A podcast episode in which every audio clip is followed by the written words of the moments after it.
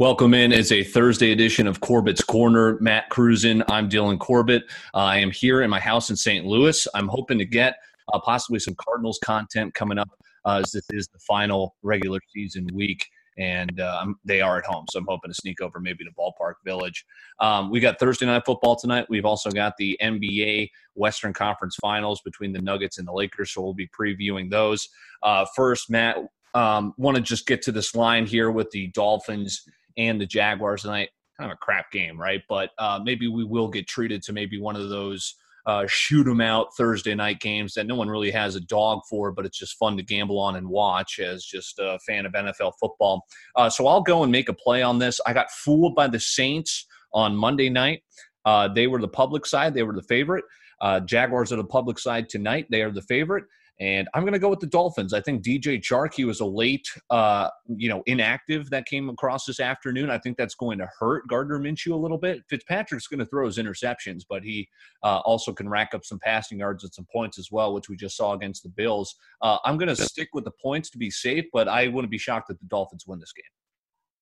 Would not be shocked either. It's another one of those ugly crapshoot games. It reminds me of uh, two three years ago it was uh, the 49ers and the rams but it was before the rams became the rams. Mm-hmm. and but that game ended up something around like 45 to 42 or something came down to the last play one of the best thursday night games we've had in years.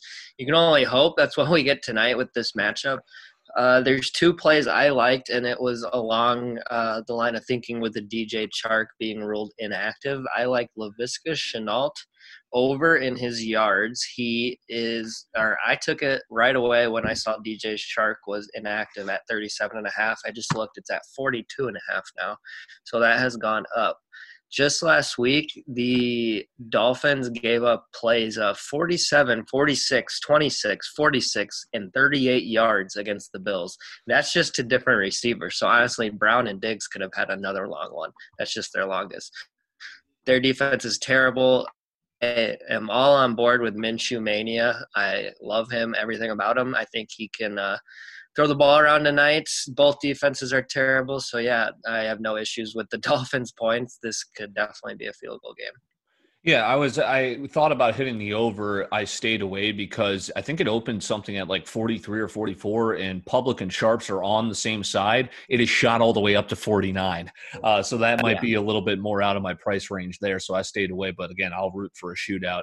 Uh, so I'm going to go with the Dolphins there. And yeah, getting us started here for a, a big weekend because we've got Saturday, SEC's playing football. It's a big Saturday slate. Sunday, of course, we're all going to be glued to our television for the red zone. So a big weekend. And we got NBA playoffs as well, the conference finals. Uh, we did uh, see the Heat last night win against the Celtics. They're one game away from the NBA finals. Um, I took the Heat last night plus three and a half.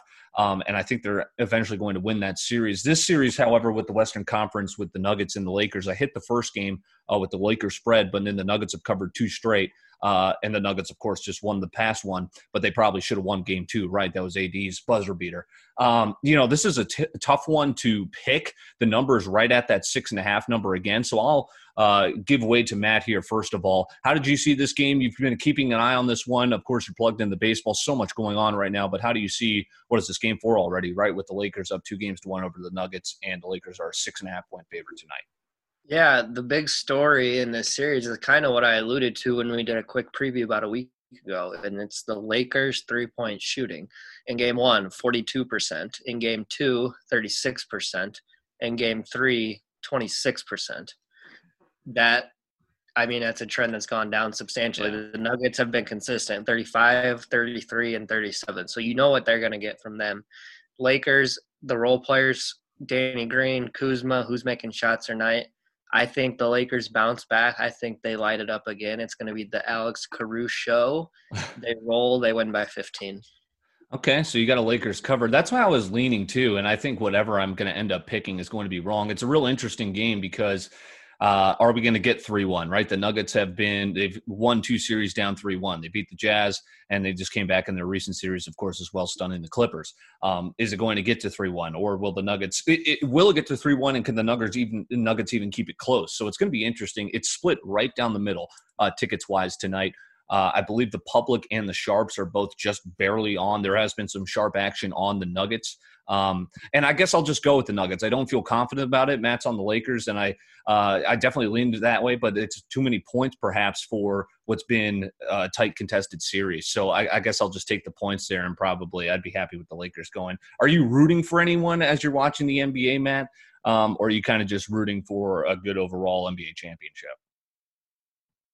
Overall, just good basketball. Um, I'm on board with the Heat, and I'll um, rooting interest the Nuggets for uh, just for the sake of the Nuggets being the Nuggets. The Heat, though, absolutely love Jimmy Butler, Tyler Herro. Jimmy Butler was uh, got a little bit of mention in the local airwaves today in Minnesota about how uh, you know what he did last year, and it, oh, it was in the aftermath of Herro saying he wouldn't be where he is without Butler and how good of a teammate Butler was. Well, that was right. the thing here is Butler's a terrible teammate because he just you know gives it he tells it how it is so uh, love him love his mindset ever since he came into the league in chicago so i am actively rooting for the heat as for the western conference just good basketball which we've gotten so far yeah, I think the playoffs have been really good, even with the bubble. I've kind of gotten used to it, the virtual fans glitching behind everyone.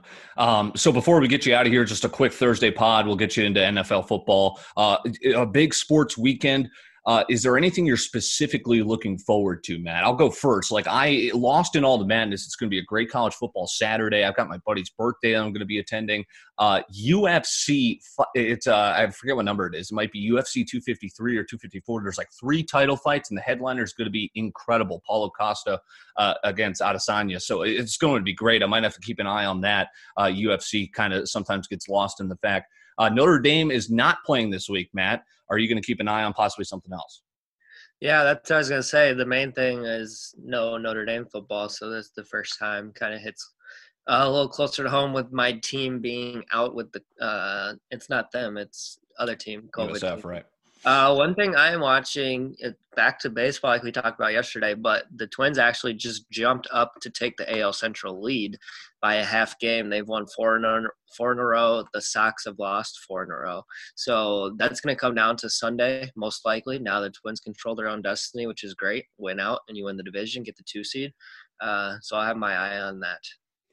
That's good stuff. Should be a fun uh, sports weekend. This is Corbett's Corner. He's Matt Cruz, and I'm Dylan Corbett. Keep it locked on our social media. We might do a pod tomorrow if we find the time. Uh, get some picks in, of course, for you as well for NFL Sunday, college football Saturday. And if we can't do a pod, we'll at least put it out on social media, of course, as well. Uh, so thanks for listening. I haven't even checked the subscribers, but we're getting close to that 40 mark, uh, which I set for a goal at the end of this week. And we are on pace for that. So uh, keep hitting subscribe. We appreciate it. Thanks for listening. Thanks for watching and keeping it locked here on Corbett's Corner.